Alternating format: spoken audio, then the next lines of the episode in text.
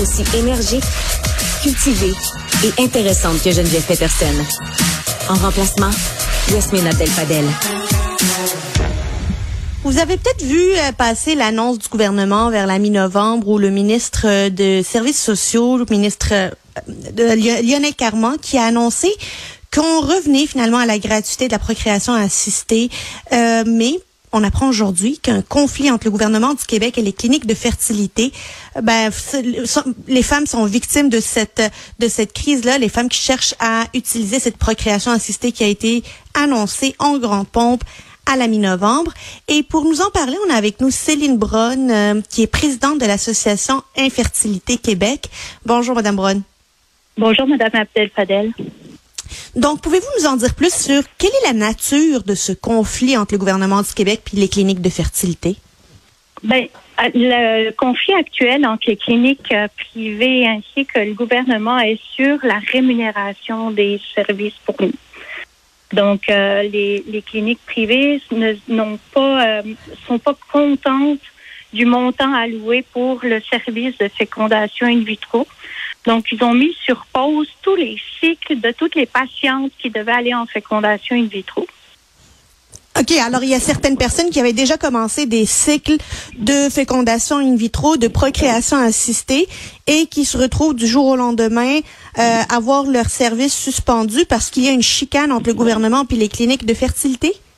Oui, tout à fait. Il y a des patientes qui ont acheté toutes leurs hormones pour leur premier cycle, puis elles se retrouvent avec la médication au frigidaire en attendant qu'elles puissent avoir un cycle. Et je, pour moi, personnellement, je trouve ça assez aberrant. Il est pour nous important que les patients aient leur service.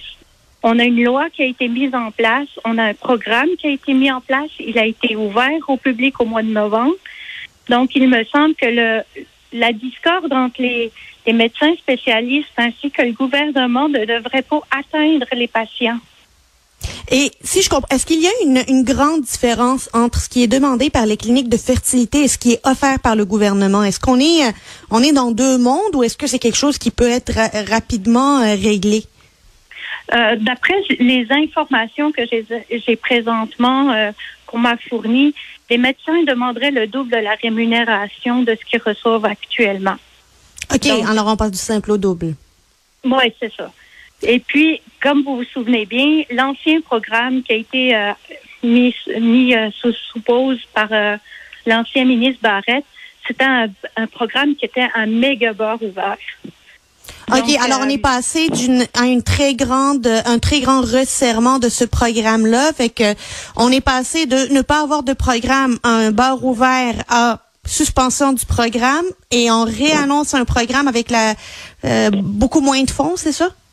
Exactement, mais balisé. Donc, euh, c'est comme euh, si vous prenez, moi j'aime l'exemple des, des euh, physiothérapeutes. Quand un physiothérapeute fait un acte, un acte sur un patient, il va recevoir de la CNESSC, de la SAAC ou de la RAMQ un montant prédéfini. Puis, c'est pareil présentement avec le programme de, de, procréation assistée. Le gouvernement a défini un montant de remboursement mais là, la discorde, c'est il n'est pas suffisant, ce montant-là. Mais euh, pour couvrir, en fait, ça serait surtout pour couvrir tous les frais d'infrastructure, les supposément les, les coûts du service. Donc, euh, c'est ça le litige présentement. Et euh, est-ce que vous savez combien de femmes, combien de processus de fertilité sont actuellement sur la glace? Non, actuellement, je ne connais pas le nombre. Là, je vais lancer aujourd'hui une demande de d'appel à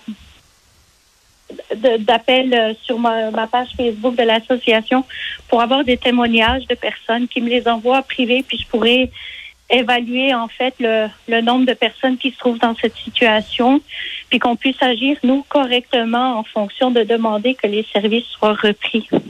L'annonce du ministre Carmon la mi-novembre dernier là pour euh, pour repartir ce, beau programme là, euh, c'est une richesse collective ce programme là, il faut euh, il faut le rappeler. Est-ce que ça a été fait en, de commun accord avec les cliniques de fertilité. De, fertilité? Euh, Est-ce qu'elles étaient d'accord avec ça? Est-ce qu'elles avaient été finalement consultées avant de, faire une telle annonce?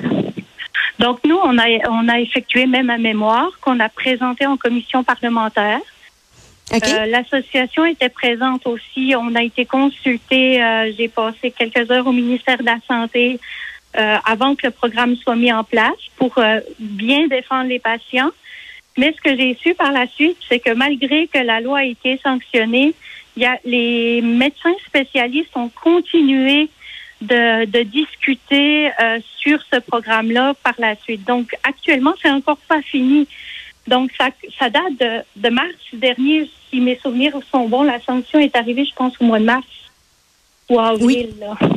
OK. Et comment on peut régler cette situation? Euh, là, je vois que le ministre Carman ne souhaite pas nécessairement rencontrer les dirigeants de ces cliniques de fertilité qui ont mis pause, euh, qui, qui, ont mis sur la glace plusieurs euh, processus de fertilité. Comment on peut régler la situation rapidement? Quelle est votre demande au gouvernement et ou aux cliniques de fertilité? Moi, ce que je demande autant au, gouvernement qu'aux cliniques, c'est penser aux patients. Il y a des patientes, là, il y en a une qui m'a écrit ce matin. Elle m'a dit, Madame Brown, dans un mois, je passe à 41 ans, j'aurais pu commencer mon cycle, puis on me le donne pas.